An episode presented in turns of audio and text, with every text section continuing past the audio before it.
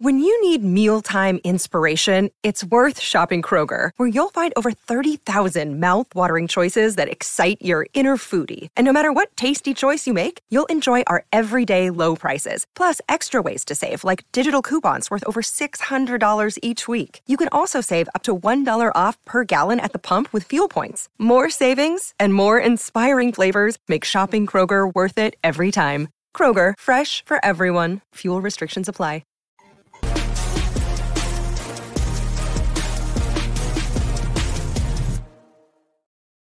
Welcome into episode 245 of the Sources Say podcast. You can go to Kentucky basketball and recruiting podcast on the growing KSR podcast network. Sources Say is, as always, presented by our good friends at Justice Dental. Stressed about the big game? Take advantage of their special offer for KSR listeners and protect your teeth from clenching and grinding for a limited time. They are offering 20% off bite guards and discounted therapeutic Dysport injections. Click the link in our show notes to schedule your free consultation offer ends April 4th. I'm your host, Jack Pilgrim of Kentucky Sports Radio. Very happy to be joined uh, once again by Sean Smith of Go Big Blue Country. Sean, how the heck are you? Oh, sorry, my mic was muted. I am fantastic, Jack Pilgrim. How are you? Well, I, am a little disappointed because this is the first show that we've gotten to do since previewing the SEC tournament. We were supposed to have a whole weekend of of a lot of fun down in Nashville, live shows in front of fans and listeners. And uh, unfortunately, Kentucky was one and done down in the quarterfinals, losing uh, to Vanderbilt in basically the exact same script as the first round matchup or the, the last matchup on senior night. Uh, basically, everything that we talked about on that pregame show about what could not happen ended up happening. so it is what it is. We're back home. Kentucky uh, does not advance.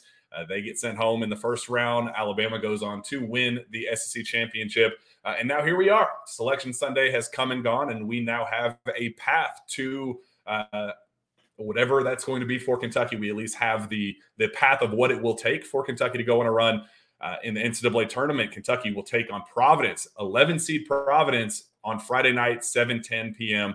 Uh, in Greensboro. I know you just got approved for it. I got approved for it. We're very, very excited to go down there where, uh, Sean, hopefully we can stay longer than a single night. Yeah, then dating going back to the Vandy thing and the, the, show we had, the only two things that I got correct that day were Vandy was a desperate team and Jacob Toppin would play well. Those were the only two things that I think that I said out of that 45 minutes that even kind of came to fruition and, and stood true. But you're right. It's it's put that behind us now. That that does not matter. It's NCAA tournament time now. Kentucky's a six seed we were wondering if they would fall to a seven or possibly even an eight, given the way that they exited the the SEC tournament. Texas A&M gets a seven, who won 17 league games and finished ahead of Kentucky and got to the SEC tournament final. So I have no idea what the committee did with seeding for a lot of these teams, but honestly, I like Kentucky's draw. I like where they're at. They do this stuff intentionally, though. Maybe Kentucky gets a six to match them up with Bryce Hopkins and Providence, and Jack, I think you'll agree with me on this. This is probably the most pressure packed NCAA tournament John Calipari has entered as the head coach at Kentucky. Just with the pressure on him, the pressure on the program to, to win a tournament game, to make a run, something that's not happened for a long time. I don't know what a loss to a former player would do but it would send people probably even to more of a downward spiral than what they have been in recent years. So there is a ton of attention and a ton of pressure on this program this week, but Kentucky has an excellent opportunity to get a win. Yeah, as much as the NCAA selection committee says they don't factor in things like that, oh, we don't look at storylines, we don't look at narratives, we don't look at uh, you know potential TV draws and and why it would be a better you know CBS versus truTV. Come on now, Kentucky versus uh, Bryce Hopkins, a, a dude that didn't make it at Kentucky, only averaged six minutes a game, frustrated, didn't play in the opening round of the NCAA, tournament last year against St. Peter's. Now has a chance to beat Kentucky as the premier player for Providence in the opening round to send Kentucky home again in the opening round. Come on, we're not gullible. We we know this is exactly how the NCAA drew drew it up, and oddly enough, I think this is what Kentucky needed. I think they needed something to hang on to, something to uh, to, to kind of.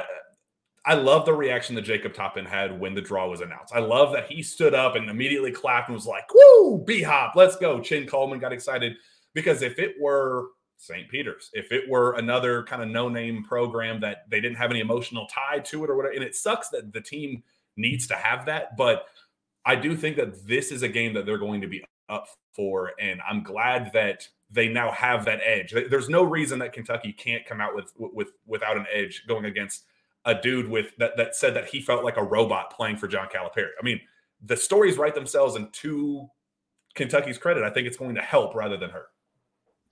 I agree with you. And uh, and once the tournament field had been announced and what it was, and we were watching the West, right? Because we we thought that that was a possible landing spot for Kentucky was an opening weekend in Sacramento, and then probably staying west and playing in Vegas. But then you saw the committee kind of shifting things, and they and they sent Kansas to that region. And then I was like, okay, like where Kentucky's seated here, I, I don't I don't know. Like, did, did they get the East? And then when you got it and you saw that Providence wasn't off the board yet, I kind of was like, this is this is, has the makings of a 6-11 matchup for Kentucky. And I'm with you. This has been a team that needs that chip on its shoulder this season to to play well. And that, that's not a thing that you want to have going into the postseason. It's not a recipe for success to win six straight. But if it jump starts that momentum again, that's what it might take. And this might be the one that they learn from, right? Like you get it mm-hmm. started, and your hope is that they don't just let it go the other direction. You hope that they continue that momentum. Playing Providence, playing a former player. One could say that Bryce knows everything Kentucky's going to do. Well, on the other side, Kentucky knows everything about Bryce Hopkins and what his struggles are, what his strengths are. These guys know these battles. Jacob Toppin versus Bryce Hopkins in practice. We know we know all about those battles a year ago. Uh, Kentucky, the, the there's and I talked about pressure leading up to this and it being on Kentucky's program. I could also see this where Bryce puts way too much into this and almost plays Providence out of a win by trying to do too much. So there's equal amount of pressure on him individually as there probably is on Kentucky to win this game. So this is going to be a battle of who maybe is poised and plays within themselves even more. And I think it's easier for Kentucky and it is for the individual player to do it in that stage. And I guess it's it's only fair to go back in time a little bit and talk about how we got to this point and, how uh, kind of this internal rivalry kind of stemmed from. And we had said on this show from the very beginning uh, that in December, I mean, hadn't even gotten to the, the, spring semester yet of last year, where Bryce Hopkins had his bags packed and, and made the decision that he he was going to be gone no matter what.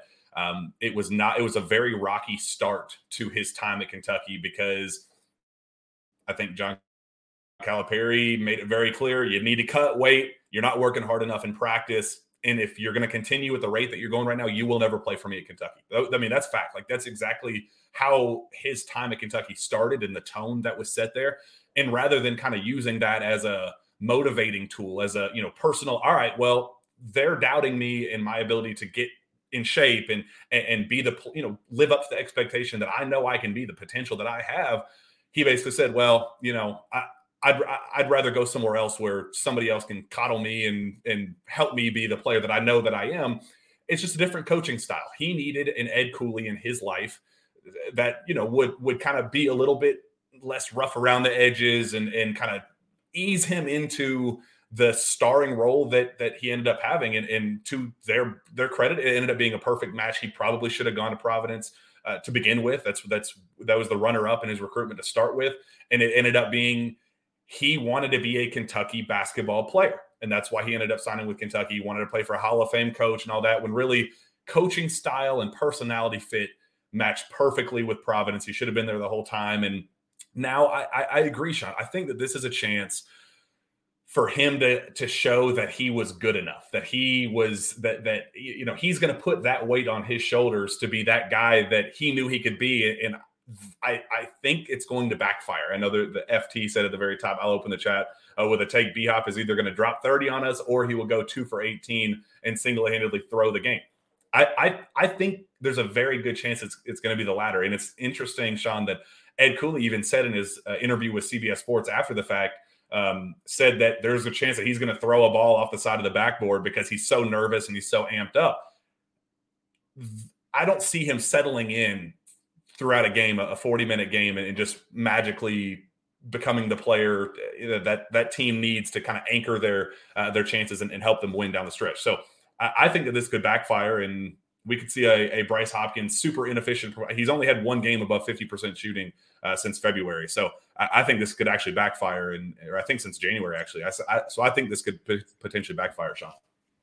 I think so too, and I, I, just think that the the pressure created by this matchup, and this is one of those matchups that we talk about where the committee does it to me intentionally. Like you, is is Texas A&M misseeded to be a seven seed just because there's a possible matchup with Texas in the second round as a seven and a two? It's like Kentucky in 2016 when we thought that they were misseeded and they matched up with Indiana in the first round. Like we we always know like if Kentucky's a one or a two and there's a Northern Kentucky or an Eastern Kentucky, they're going to draw who in the first round. Like there's always scenarios and and those matchups that the committee looks to intentionally, and this is one of those. And it's not as much an unfair matchup as, as, as it is to Kentucky as it is to to Bryce Hopkins. And I, I think that just uh, just looking at it, I think all the, the more pressure is on the individual player. Kentucky as a team can do this together, but Bryce is going to probably for a moment feel like it's him against the world and him against Kentucky.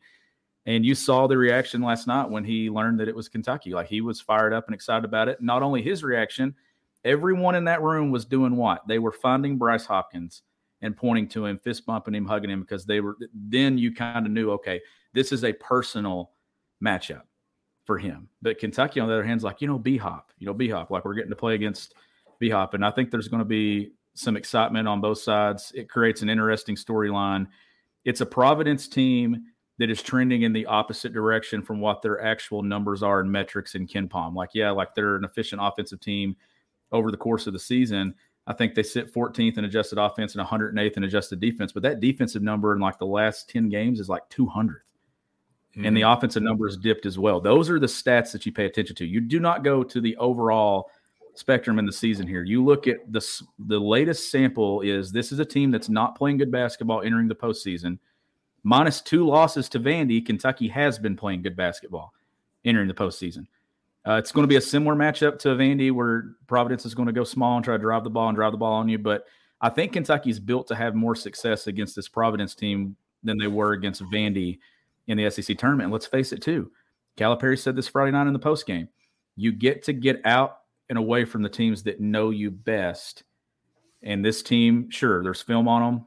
Providence is going to watch plenty of film on Kentucky. They probably, probably already started that, but they haven't gone up against Kentucky. They haven't seen Kentucky in person, and it's just different. And there's different elements to it when you have three times and you have it once.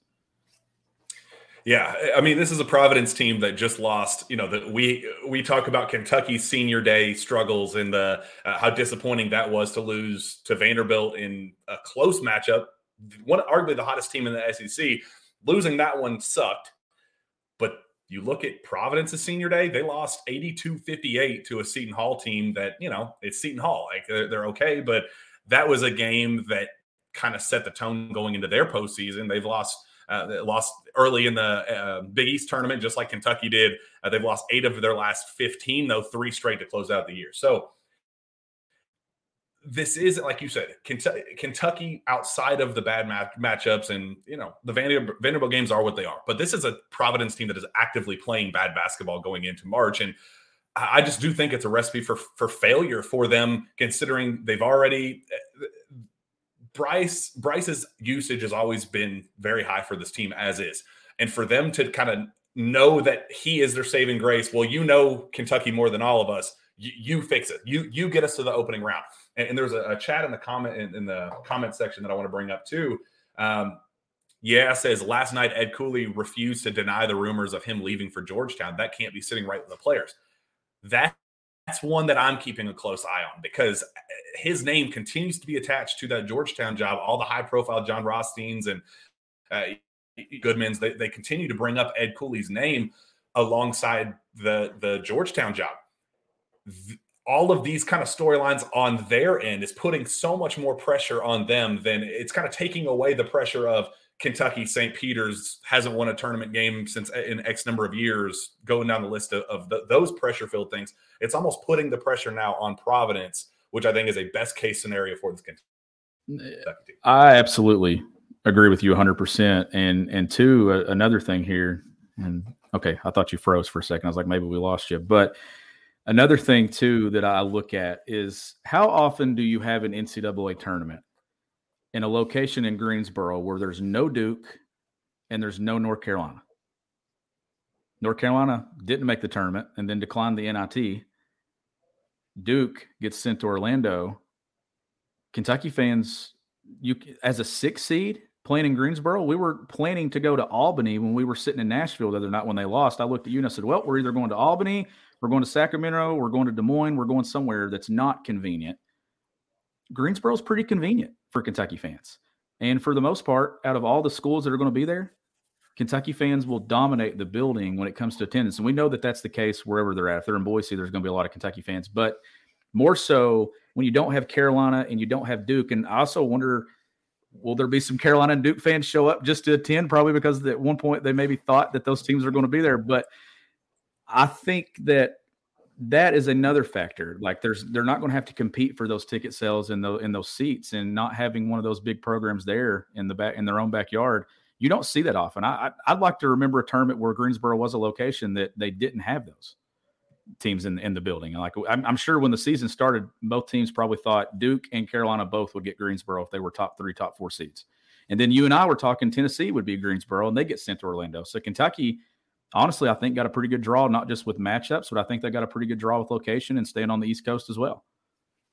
Yeah, and just big picture with the draw, I think it's a lot of name brand programs, and I think that's why some of the the fans that just looked at the bracket on the surface are going, "Oh no, Tennessee and Michigan State and Duke and uh, you know even Marquette's been playing well." You just I think on the surface level, it looks scarier than the actual matchups themselves. There's not a single matchup in in Kentucky, assuming chalk holds, that you know that really scares me. I mean, I, I do think that the probably the toughest on paper matchup, just from an analytical standpoint, is Providence. And if you get past them, I like Kentucky's chances against Kansas State, a defensive minded team. Keyontae Johnson, they have uh, a history together. Kentucky, um, you know, at least knows him and familiar with with his game. Kind of similar situation with Bryce, um, just from a familiarity standpoint. And then, you know, from there, eh, if you can get get past the opening weekend, if you can get to that Sweet 16, then at that point you you get Marquette, uh, who has been playing well, but they're beatable.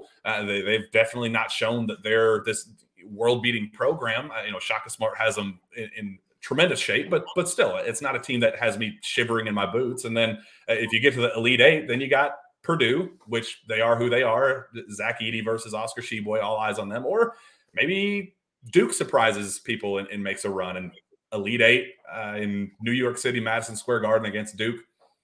I think that'd be a lot of fun, but a lot of name brand programs that I think are scarier on paper than they are uh, from an actual on court perspective.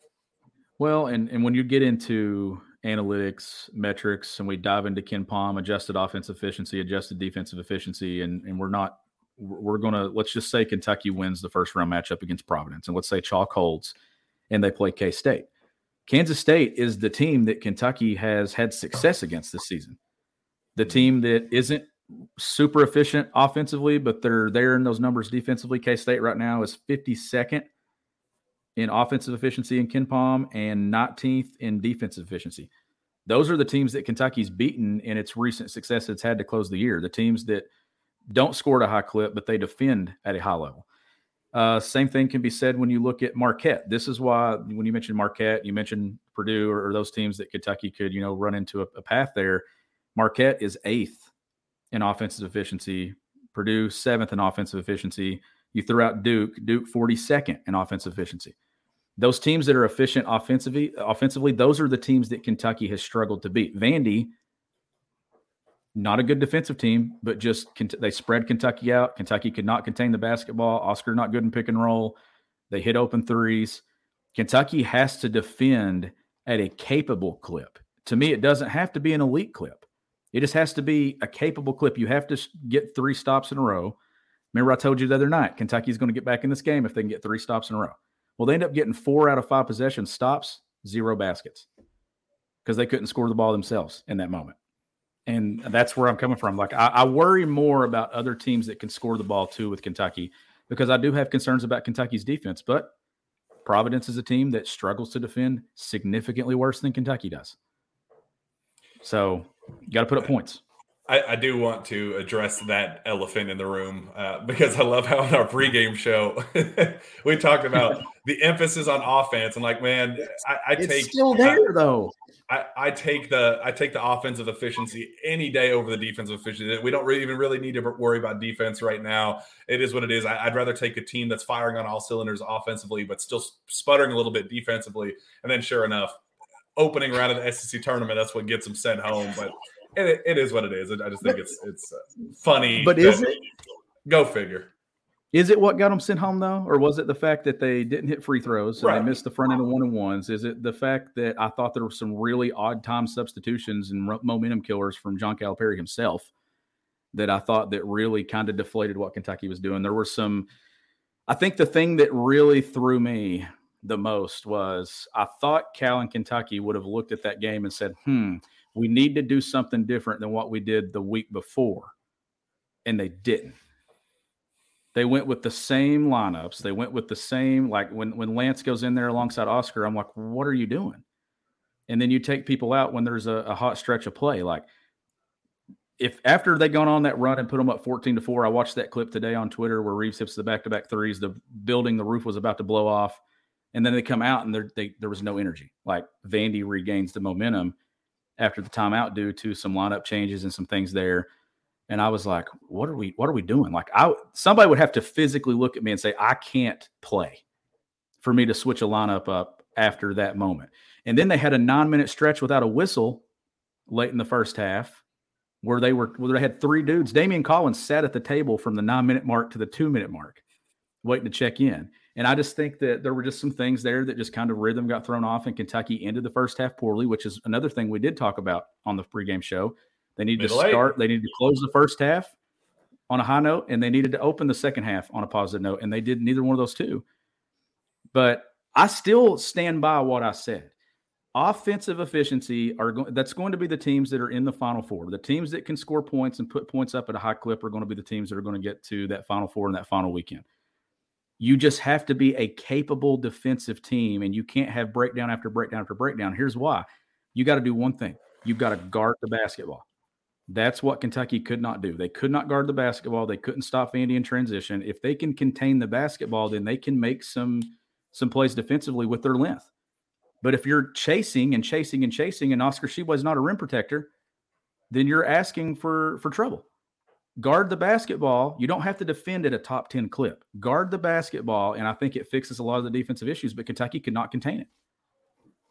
I guess how much do you think Cason being at less than 100% and uh, the lack of depth that Kentucky has right now in the backcourt, how much do you think that impacted the on court or the, the on ball defense that kind of led to some of the, you know, break opportunities for Vandy and, and kind of broke things open for them uh, in that area. And how much are you kind of zeroing in on that going into the, the NCAA tournament, knowing what we just talked with John Calipari about with Sahvir Wheeler coming back, with uh, how much back to full strength Cason Wallace is, CJ Frederick inching closer back, and you know the just general health status of this team.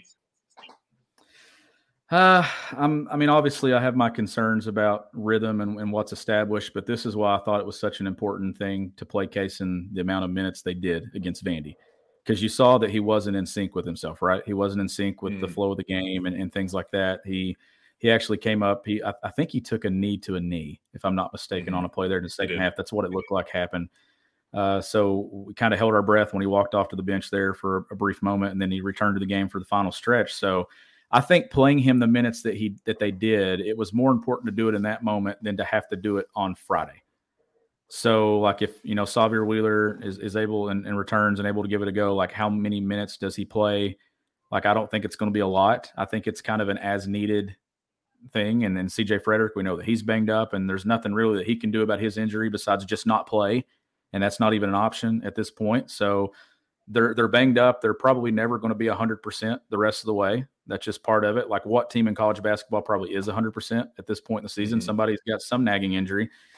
But I think the thing that I, I take away from Vandy is I didn't really get anything answered. And I'm this guy that I want close games this time of year. Not now. Like now you're in the NCAA tournament, close games are going to kill me. Like close games are going to probably put us all a couple years off our lives. But yep. I wanted the close game against Vandy because I wanted to see what Kentucky would do offensively. Where would they go to? And this is where I'm afraid is going to be the downfall. I am so concerned that in this tournament, Kentucky is going to get into a tight game and they're going to try to just slow it down and post Oscar. And you saw what happened in crunch time the other night when they tried to post. Oscar's not a good passer. So one time they didn't get a basket. The next time he threw the ball away.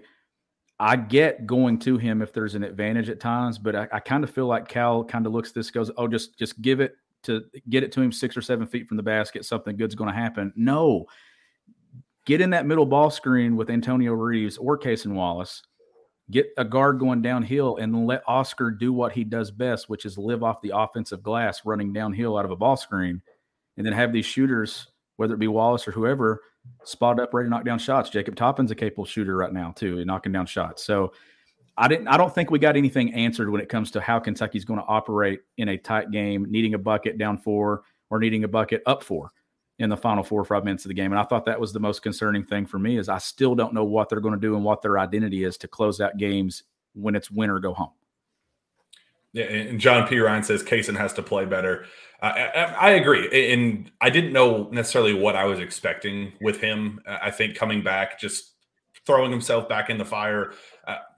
Was he going to be sharp offensively? We talked about Antonio Reeves, you know, being more of an on-ball presence, and maybe that kind of being a better complementary piece uh, with Cason being more off-ball, having better catch and shoot opportunities, whatever the case was. And we didn't see a whole lot of that. We just kind of uh, saw a, a reset of what it was two weeks before. Um, so that was concerning. And the fact that he played 37 minutes, added another nick to his injury report that already had a, a dinged up ankle while playing 37 minutes. I thought that was kind of a worst case and getting the loss. We talked about kind of Kentucky being able to have its cake and eating it too yeah. at Arkansas, where you win without Cason.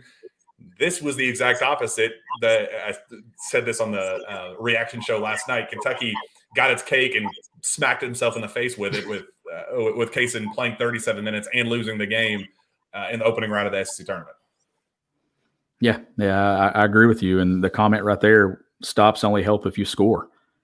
That's what I was getting at a moment ago. I looked at you and Tyler the other night, and I said Kentucky will make a run right here if they can get three stops in a row. The game was 59 to 52. Kentucky gets three stops in a row, and you know what the, the score was at the end of those three stops? 59 to 52 and then they got another stop and they didn't get a basket. One, I think they missed free throws a couple of possessions, and I think they turned it over another one, and then missed. Uh, I think they missed a shot inside of ten feet. You have, if you're getting stops, you have to get baskets on the other end, especially if you're trying to mount a comeback. This is a team that I don't think is built to play from behind. It's not at any point. Like I, if if they get into a game here in this tournament and they're down nine or ten in the first half, you're going to see me start to kind of have some doubts about whether or not we're going home and the season's over and me and you transition to who's going to be back and who's leaving and who and what's it going to look like and what's the temperature and the program around John Calipari. I don't want to have those conversations right now. Those are very uncomfortable and difficult conversations to have for a month before the tournament even gets wrapped up. So I, I want to stay away from that. But I think that's that's kind of what I'm looking at with this is this is a team that needs to get off to a fast start or at least be able to trade baskets with teams until they can start stringing some stops together. But they have to play with the lead as much as possible because I think they're they're they're significantly better when they play with the lead, and uh, I mean that goes for any team. But I think that when they're playing, like at Arkansas, they built a lead and they never gave it up. And I thought that was the most impressive thing about that win. Tennessee at Rupp, they built a lead, never gave it up the playing from behind thing, I, I just think it it's it's it's just it's difficult. And there has Kentucky won a single close game this year. When it gets down to having to execute, and it's a basket or two away, whether you have the lead or you don't, I still have questions about this team entering the final stretch of the season. That is my biggest concern. We usually get those questions answered in the regular season, and we see something that gives us hope.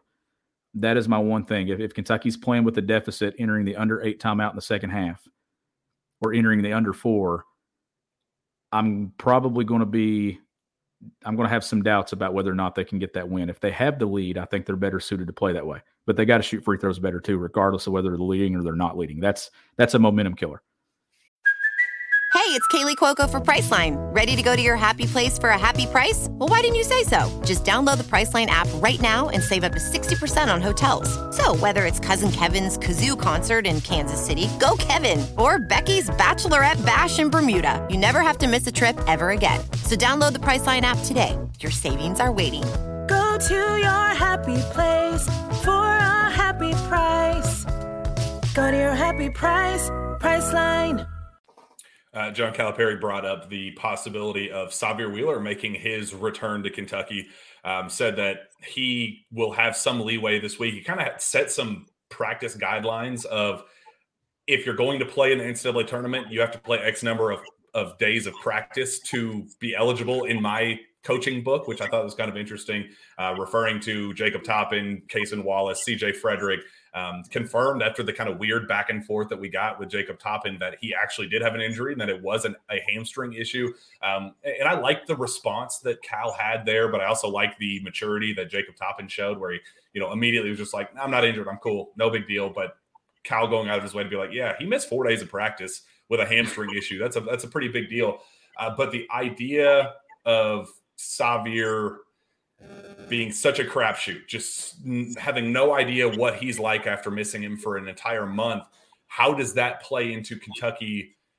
How much does he play? How much does he need to play? How much does he need to sit on the bench? What impact can he make? I, I think, weirdly enough, that's going to be uh, one of the biggest storylines of this week potentially. But I guess as we inch uh, closer to it, seeing when he practices and the extent of it. I'll, I'll tell you this: if it's a close game, he doesn't play.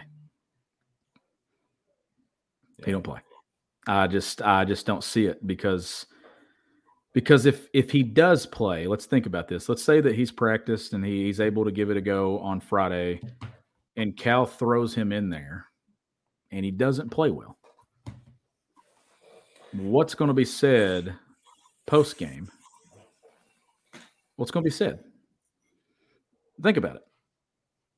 All of the bad things that we heard for six months leading up to the season about roles and how much he needs to play. If yep. he plays a, a, significant role and struggles, all of those six months of yes. controversial comments will be packed in to a 24 hour span that and, it's going to be loud and it's very loud. Yep. And it's setting, it sets the kid up for criticism.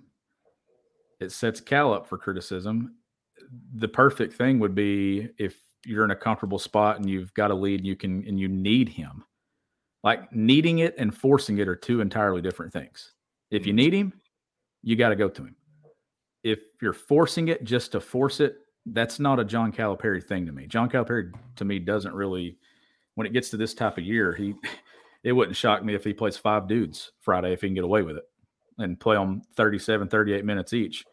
And if it goes to overtime, somehow somebody ends up playing 46 minutes and they add an extra minute. I don't know. Like that's the that's the type of John Calipari I know when it gets down to this time of year. I think you're going to see primarily six dudes play, but I think those five that start are going to be up in the 34s and 35s. I, I just don't see this thing if it's a close game. I think Cal's going to roll with the starting five. And not only Cal, I think you're going to see the same approach from Providence. This is going to be a starting lineup heavy game from both teams and uh, whichever group's the best and whichever group gets off to a better start and sustains that success for 40 minutes. Look, you get to this time of year, the feelings are different, the emotions are different because you know you're going home if you're not playing mm-hmm. well. When you play in Nashville and, and Vandy's going on a run, you're like, mm, we still got next week. Mm, not anymore. It's you've got the next 30 minutes if you're lucky, and you you better figure it out to to get to the second round and get to Sunday.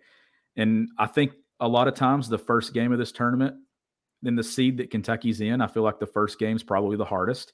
If you're a higher seed, it's mm-hmm. usually the second game that's the hardest. It's that second round matchup against an eight or nine. If you're a one, Like how many of those do you see kind of give some difficulty for for one seeds? So I think this could be Kentucky's toughest game of the weekend because I like them against Kansas State if that if chalk holds and they advance there. So I think if you win game one, I think Kentucky has a chance to survive and get to New York City. If they get to that point in the season, all bets are off. You're playing basketball at that point, and you've got a chance to play your way into a Final Four. Win game one. That's the thing that they've not been able to do since that tourney win against Houston. They've not won a tournament game. Get that monkey off your back. Get, let the fans celebrate for 36 hours, and let's have some fun this weekend. Yeah, I, I agree, and I believe Steven has the the uh, clip rolled from um, John Calipari talking about Jacob Toppin. Let's roll that real quick. So those two. Uh, last week we had four guys not practice Sunday, Monday, Tuesday, Wednesday, including Jacob, who had a hamstring. And so they did not practice. The four of those guys. My and again this week I told them you'll either practice Monday, Tuesday, Wednesday, or you will not start. And you will come off the bench if you're a starter, and if you're on the bench, you're going to be deeper on the bench. Um, when you're just doing scripting and you're not competing, it takes an edge away. We have to compete before we go in. So those are just some things. And, and someone said, Jacob said he wasn't hurt. Well, Jacob knows not to make an excuse when someone beats us. He knows we give them all the credit. We don't take away from their, their win, and we weren't going to, and that's why he said what he said. But, like I said, we've got to make some adjustments in how we're preparing.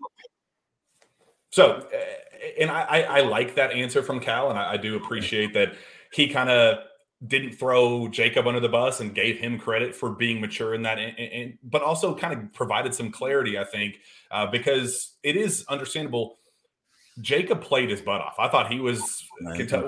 I, I, thought he was absolutely terrific against Vanderbilt. Responded the way we talked about on the show, saying you know he took so much blame for that loss on senior night and said you know this was my fault completely. I need to be better. I was selfish. You know, you know putting so much on on his chest and putting on on his shoulders, and he responded in such a way that you know he was attacking the basket the way he he attacked the glass and scored at will played in as that that versatile face up guy that we kind of knew he could be. Uh, he stepped up in that way. And just curious your thoughts on on knowing the matchup against Bryce, knowing it's going to be a four versus four battle, and, and the the importance of that head to head battle. I, am excited for Jacob and to see his response to this matchup in particular. Everything kind of building up to this moment for Jacob. I, I think uh, I feel really good about a dude that ha- has needed this this type of buildup versus a guy with a lot of pressure on his on his shoulders and Bryce to live up to his expectation on his team. And this is the case where I look at this matchup too, and I think that Bryce has to do more for Providence than Jacob has to do for Kentucky. For Providence to mm-hmm. to win this matchup and beat Kentucky, I think Bryce has to do a heck of a lot more. Where Jacob, if his sole focus in this game is to defend and rebound, and then make those energy plays like he did against Vandy the other night. Like Jacob's stat line the other night was energy and effort. That's how he mm-hmm. got to those numbers. That second effort at the rim and getting some garbage baskets and tip ins and, and staying active. So I think that that matchup alone, I think it, I think Jacob has more help in it because I could also see like could, could you see a Chris Livingston maybe matched up a, a possession or two or, or, here or there? Like could you see Kentucky go that way if Jacob's not six, in the game? Six six. Yeah, they're, they're yeah, both like, 6'6", 230 pound forwards. Yep, I, I think that you could see. I, I, think Kentucky has some more, you know, options there for Bryce. That then maybe the, the Bryce needs to be very very good for Providence to win this game. Jacob doesn't have to go get twenty and ten for Kentucky to win this game. Jacob just has to. If that's his one job is to slow down Bryce Hopkins, let Oscar Tshiebwe go get his stat line. Maybe Cason Wallace is, is getting more offensively. Antonio Reeves knocks down open shots.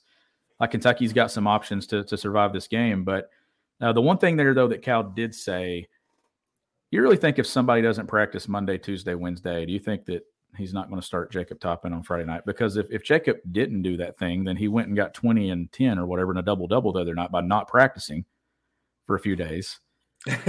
so, I mean, did we really lose the aggression and everything there? Because I thought that Jacob Toppin was the most aggressive player on the floor.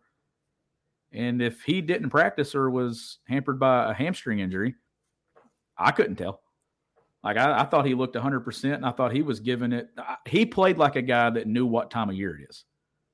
Mm-hmm. And that's that's what you need. You need guys that know what time of year it is. I've not known what time it is for 48 hours now since the clocks moved forward. But you know what I mean? Like they, they know that it's March Madness and they know that it's do or die. And there's guys on this team that felt what they felt last year when they lost to St. Peter's. And I guarantee them to you they don't want to feel that again. I agree. Uh, Robert Peterson says, You live off false hope. You don't even yell the truth. Uh, who is going to stop Hopkins with no shot blocker and a post player with no post moves? Providence is going to play 2 3 zone.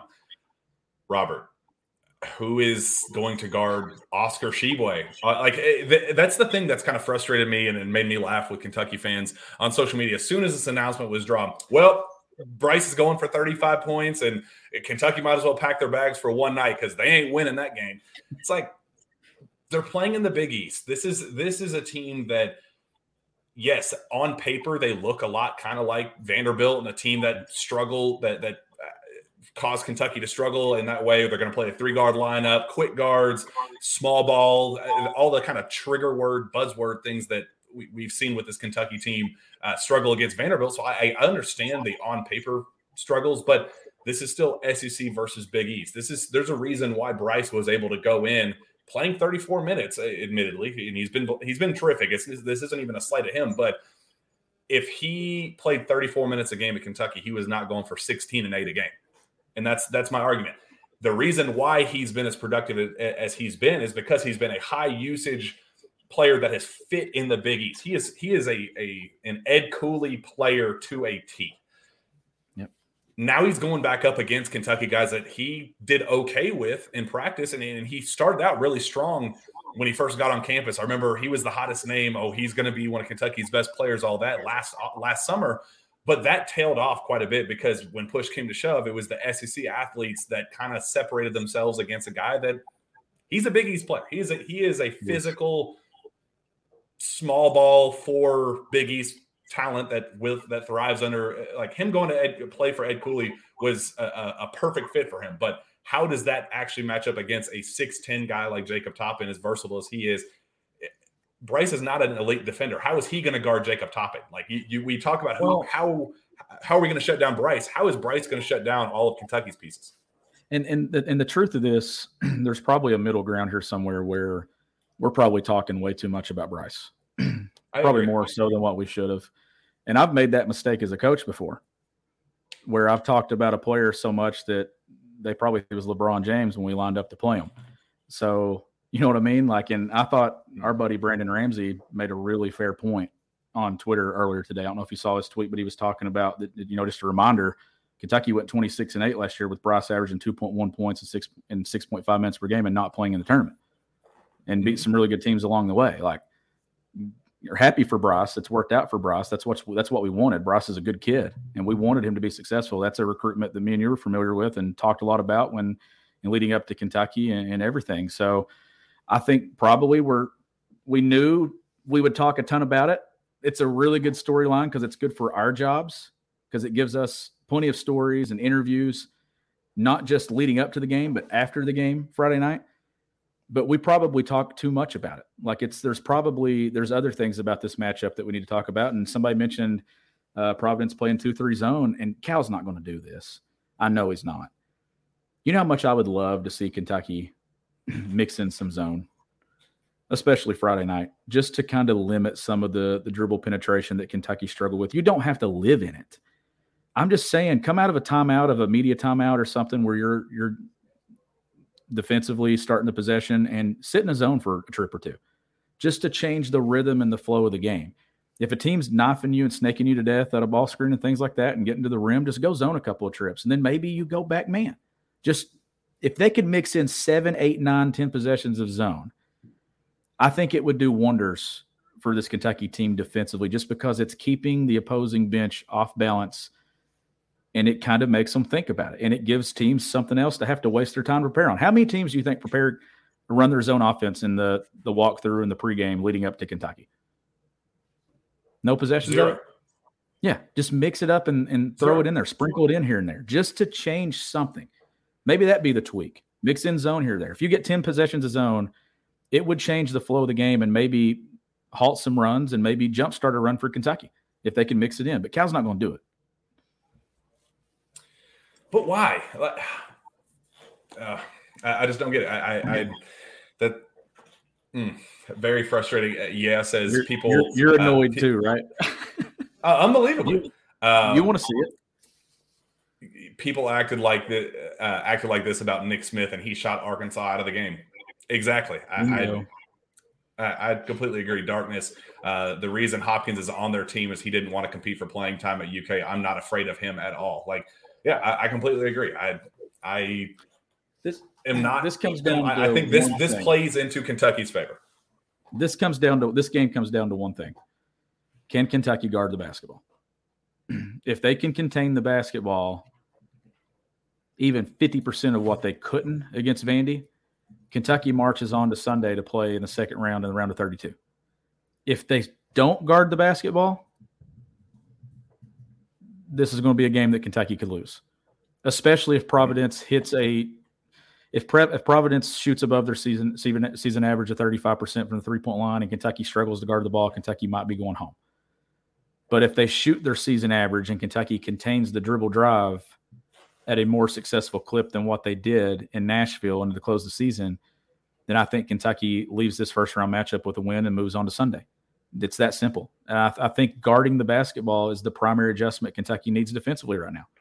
If you can't contain and guard the basketball, I don't care what your pick and roll coverage is. I don't care what you're doing behind those rotations and, and what you're doing, or if the team's shooting a, a high clip from three point line or what. Now, Vandy did hit some shots at the horn in the game at Rupp Arena and the game in Nashville that if you take the the late three at the buzzer where the ball almost went over and back, and then another one late in the clock, like those are five points right there that if you you wipe out, it's a completely different game entering the final stretch than Jacob Toppin literally just missed a three point play that could have given Kentucky new life late. Like Kentucky didn't have things go in their favor, but that's where you've got to do the the key attention to detail things. That way, those things aren't like momentum killers and daggers in your season you get to this point of the season and, and one thing is off and you're going home. So you you have to lock in. It starts with guarding the basketball. If they can just adjust and guard the basketball at a better clip, I think this team's defensive numbers can climb, and I think their offense efficiency will be there, and they'll be a team that can make a run. Yeah, and I've said I think the physical tools have always been there, and I, I do think that, I, and I question how much Cason Wallace's hurt ankle impacted what I will be totally fair and, and admit that it was a, a, very poor defensive outing for him uh, individually. It, it, when he continues to get his feet wet and get, gets back to 100%, how much will that help the team's overall uh, on ball defense and just the, the, defensive struggles that, that have been so clear uh, in recent weeks? I also keeping a very close eye on the fact that that Providence does not have a great bench. They're not a deep team at all. They will uh, very top heavy. Uh, very balanced, top heavy. Their entire starting five is very solid, but they do not have a lot of depth. This is a game that I kind of like to see Kentucky push the pace a little bit and, and try to wear them down, get Oscar some touches and, and wear them down physically while also getting the, the, the pace, setting the pace and the tempo and, and, forcing them to their bench, which is admittedly weak. I, I like Kentucky's chances in, in that in that regard. Another day is here and you're ready for it. What to wear? Check. Breakfast, lunch, and dinner? Check. Planning for what's next and how to save for it? That's where Bank of America can help. For your financial to-dos, Bank of America has experts ready to help get you closer to your goals. Get started at one of our local financial centers or 24-7 in our mobile banking app. Find a location near you at bankofamerica.com slash talk to us. What would you like the power to do? Mobile banking requires downloading the app and is only available for select devices. Message and data rates may apply. Bank of America and a member FDIC. I do too. And uh, I think I agree with you 100%. And this is a different tournament where you're not playing back to back days. Now, we know Kentucky only played the one day in Nashville, but when you don't play a ton of guys, you at least have a day off in between to prepare. And, and that helps. Uh, to me, another storyline to watch in this game is which team avoids foul trouble and where does that foul trouble plays hit? It, plays into the depth yeah. too. Yeah. I think that that plays in. If it hits in Kentucky's front court and they're without Oscar Tshiebwe, you know what's it do? Or if it hits in the backcourt, like when Antonio Reeves went out the other night, you kind of lost all hope that Kentucky could mount a rally and hit the shots that they needed to down the stretch. There's going to be foul trouble. Like it wouldn't shock me if Bryce or Jacob is one of the two that gets hit with foul trouble, depending on does because Providence is going to give the ball to Bryce early and force it, force it, force it to try to get him what? Try to get him going. They're yep. probably going to attack Oscar Tshiebwe some early and try to get him out in foul trouble. We know with what we've seen on tape – It's going to be a lot of ball screen and right at attacking Oscar with that bounce getting downhill. And where you're going to see it. They're going to try to do the exact same thing that Vandy did. And I think a lot of the the more modernized coaches and stuff in college basketball, they've found a way to have success against Oscar Tshiebwe and attack him. And I think that the blueprint's there that they're going to try to do the same thing. That's where I'm saying Kentucky has to contain the dribble drive and the basketball at a much higher clip. And if they can, I think some of these other defensive issues kind of take care of themselves. And then look, Kentucky dominated the glass the other night, but it didn't matter. Vandy didn't miss a free throw, and they shot lots out from three, and then their two point field goal percentage was at a high number too. And Kentucky's was a low number in all three areas from the field, from the three point line, from the free throw line. It was the perfect storm to lose a game, but they still had a chance to win the game down the stretch. They just could not get the, they got the stops they needed at times, but when they got those stops, they didn't get baskets on the other end you can't waste those stops. You know, you, you call them kills if you get three stops in a row because those are how you kill momentum and start momentum. Kentucky was just it was just kill, kill, kill on both ends. They were killing themselves too and, and killing all that momentum. So I think a good start early and sustained effort throughout. Uh, it's the NCAA tournament. You're going to have a game of emotions. I think this is also a tournament where Cal's emotions have to be in check too. He can't yeah. lose himself on the sidelines because when he when he does, his team does it too. Orlando Antigua gets paid more money to keep him out of trouble than he does anything else in the 40 minutes of a basketball game. Watch watch Coach O every time Cal gets animated. Like he's up there like and then Cal tells him to sit down like half the time. yep. It just just stand there trying to stay in front of him. Like it's in, it's entertaining to watch. I want to see Cal also let the craziness go. Like if something happens, it, you're not changing it. Right. Don't let that one play and that momentum build into a second or third thing against you. Lock in and say, look, it's us against the world. If we take care of us, we're going to be okay. That's what I want the approach to be. Refuse to lose, not just from the guys on the floor, from the guys on the sideline as well. Yeah, I'm feeling good. I, I, thought I would be more down on this team leaving Nashville uh, because just it just felt like a, it's such a big step back as it was happening. But driving home from Nashville, I was like, man, it, it's it's all the same stuff. It's all the same. Uh, you know, not staying engaged for a full 40 minutes. It's the you know not fighting uh, defensively. It's it's you know giving up momentum the last four minutes of the first half and the first four of the second half. It's little things like that. It's like uh, there wasn't any struck anything structurally wrong with Kentucky. is just another one of those like damn, here here goes again. Exactly what has kind of killed Kentucky all year. Nothing absolutely glaring that made me go, well, this team doesn't have a shot. Uh, and, and, I did like their response. It was kind of a you know mixed bag of emotions afterward in the locker room. Uh, you know, Jacob Toppin saying all the right things. C.J. Fredericks, you know, tr- trying to be the leader of the locker room and say, you know, we uh, we we can't let defensive lapses you know t- turn into three four minute stretches of of a lack of engagement and things like that. Uh, they all said the right things but I, I left feeling pretty positive after the yeah. fact going you know it sucked. You wish that we had more than a couple days in, in, nashville but this team has always been built for march john calipari said from day one that all all of their efforts and it's a lot of pressure to put on these kids to say everything boils down to this this week but if you're if you're going to build toward March and, and say that all all year long, then you got to put your money where your mouth is and build toward March and, and, yeah. and put everything out there this week. Yeah, and I'm going to ask you this because I think this is a fair question. What does this team have to do for the fans and not just the fans. I think for us that cover the program on a daily basis, that I, this is my sixth year on the beat. This is my fourth NCAA tournament that I'm going to cover in person. Obviously, the the COVID year would the team didn't make it, and then the cancellation the year before.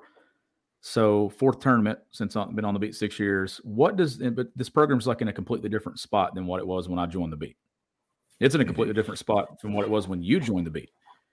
So, what do you think that the program has to do over the course of the next three weeks to kind of just right the ship and the momentum back in the right direction to where if they don't win a national championship, and we're sitting here on sources say in mid April, what needs to happen for us to have positive conversation about, okay, we're getting back on track here. We, we didn't win number nine. maybe is it as a final four? Is it a run to the regional title game? Is it just is it getting out of the first weekend, getting to the Sweet 16? Like what needs to happen to build momentum onto what's coming next year? Now, can you catch lightning in a bottle and get to a final four and win a national championship? When you look at the number of seeds that have done it the last 10 years, most are ones. There was a seven seed in UConn that did it that beat Kentucky. Like, is is this the year that a six seed does it? Like, what has to happen, Jack, for for you to for you personally, and then for the fans? What is and maybe the fans can tell us in the chat what needs to happen. What would you be satisfied with that say, okay, I'm happy. Like this, we're finally. I feel like we're getting somewhere now, and building on what's coming in recruiting wise. And I, I had this same argument on, on, radio this past weekend, and uh, there's still a lot of I, am sure we'll hear a lot of it in, in, the in the chat. There's there's still a mindset of well, okay, if Cal's going to build toward March all year long and say nothing matters leading up to that, then we had Final Four expectations going into the year. Then you need to make a Final Four. I'm not that far. I consider a successful year with this individual team if they make it to the Sweet 16 and compete and ideally elite eight is I, I, look back at the you know De'Aaron Fox Malik Monk year and I go damn that's a that was a really really good team elite eight they lost at the buzzer Luke Maye team that ended shot up winning away. championship yeah probably a shot away from winning a national championship really because whoever you, won that you, game was probably winning the thing. You you take that. I don't know if I'm even that far because Kentucky was a team that was clearly capable of winning a national championship and they just got beat against a team that was just ever so slightly better got the lucky shot at the very end. Uh, so I, I, think if you can get to the Sweet 16 and fight, and it's a matchup situation or a you know comes like they can't go to the Sweet 16 and get steamrolled to Marquette. You, you, that can't happen. They they need to go in there. They need to compete and lose in an 83-82 game. That make me go, all right. They recovered well, but ideally you win that game. You get to the Elite Eight, and then whatever happens happens. I, I'll I would feel very good about the trajectory of this team, how the the rock bottom that they hit at Missouri and kind of around that time frame, their bounce back to get to that point. If they make it to the Elite Eight, I'm cool.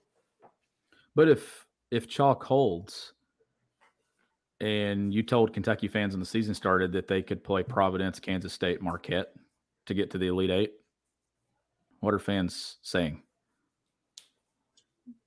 You need to win those three games. You need to win those three games, and then and Marquette's a program that's that Kentucky's not like seeing in postseason play over the course of history. So I, I think Elite Eight.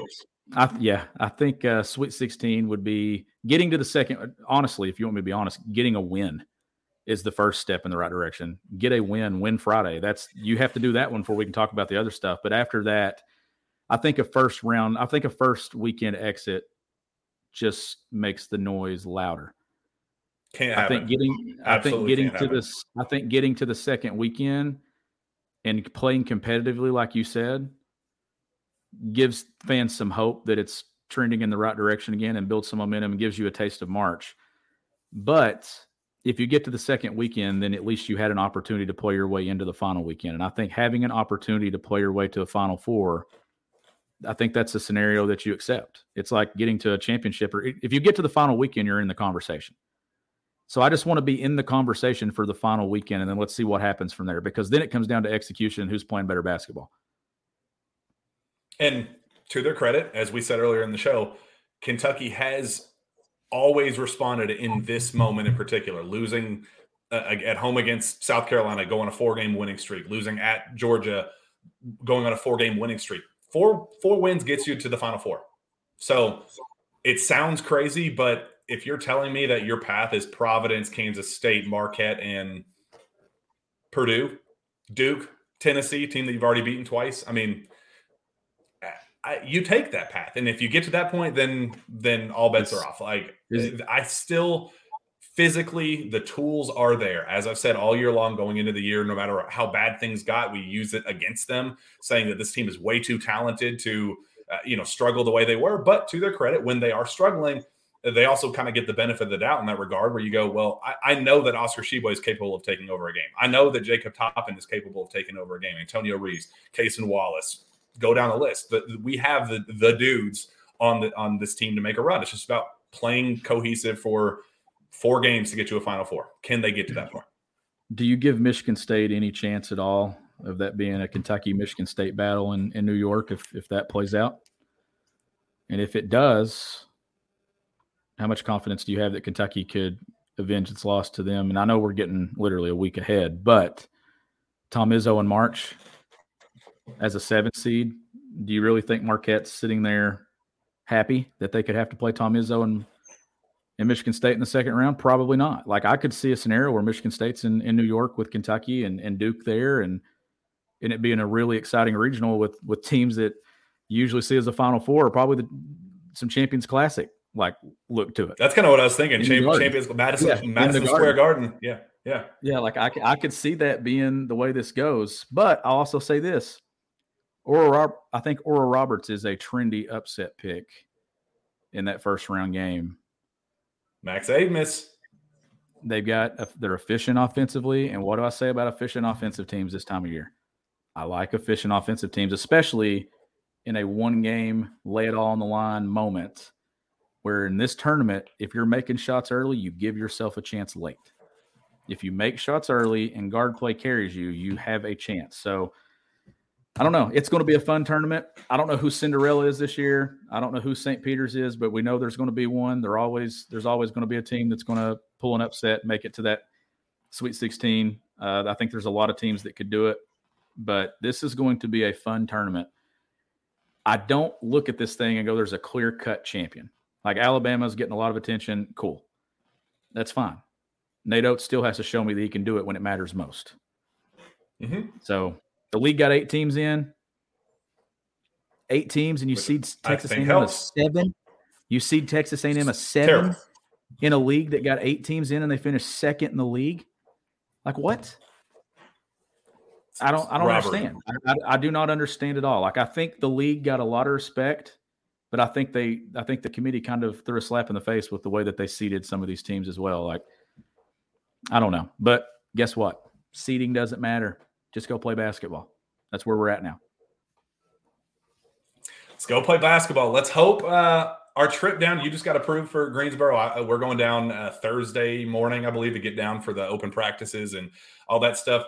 Um, last time we had an NCAA tournament show, it did not go very well, Sean. So we're going to be watching our words very, very, very carefully this time around, uh, depending on how that uh, open practice goes. I'm probably going to say that Providence looks like world beaters in their shoot around the day before, and uh, I'm going to say Bryce Hopkins. I'm going to say Bryce Hopkins grew two inches overnight. That's what I'm going to say. Like God, he's he's six ten now, six nine. Like, just I'm saying nothing but positive things. I may even pick Providence to win on our pregame show on Friday, just to kind of. I don't want to remember what happened to us last year. Remember Tennessee fans coming in the lobby of the hotel and giving us hell. Mm-hmm. And then we had to watch them. Sure do. Yep. And then I don't remember that night. That was a we were up till four thirty, just kind of drowning our our sorrows and our pain. And I really don't want to do that again. I, I don't need shooters. I need handle makers. oh, those, what what a night that was. Let's hope for a uh, not a repeat of that. We definitely need uh, some momentum. It, Cal said that this is this is all that matters. So we're I'm, I'm going to give him the benefit of the doubt in this circumstance. New season, brand new season. Everybody in America is is zero and zero right now. Let's roll. I, am uh, and we we need people at, and we need people at our shows when we go live down there. Like we need to we need to like we need we want some actual people sitting there with us. Mm-hmm. Yeah, I think that'd be fun. We'll so be uh, we can, it, it will yeah yeah, we'll, we'll be more of a, a, head start, give people an update on when you know when we're going to be there instead of five minutes before it starts. Sitting down at the second floor lobby of the Omni and say, "Everybody, come find us." Uh, we'll, we'll definitely make it happen. So uh, before we get out of here, one uh, quick message from our friends, um, uh, our friend Andy Ludecky. Today, we are welcoming a new sponsor to the Sources Say podcast, myperfectfranchise.net, and Andy Ludicky, a franchise consulting company that helps others find franchises that will fit their needs, skill sets, investment requirements, and time commitment re- restraints. Andy is a big college sports fan, husband, and father of three children. He says they're growing up way too fast. You might have seen Andy's name on KSR before as he sponsors some of our recruiting coverage. Andy's super nice, great to chat with. And we are really excited to continue our partnership. Andy is an experienced entrepreneur and has been helping others go through the same process that changed his life 10 plus years ago. If you are wanting to find out a way out of corporate America or a way to diversify, please reach out to Andy. He's got a, a ton of knowledge in this world. Best of all, his services are 100% free to you. Uh, as always, nothing ventured, nothing gained. You can learn more and contact Andy anytime at myperfectfranchise.net. Sean, let's get out of here. Let's let, us let us get down to Greensboro. Let's have a good time and let's get a damn win in the NCAA tournament. It's uh, about that time. Sean, uh, tell fans where they can find your work. You can find my work at gobigbluecountry.com and you can follow me on Twitter at gbbcountry. Find me on Twitter as well at Jack Pilgrim KSR. Reach out to me via email, jpilgrim at KentuckySportsRadio.com. With that, we'll be back next time for the Jam Pack Sources Say podcast. We will see you then.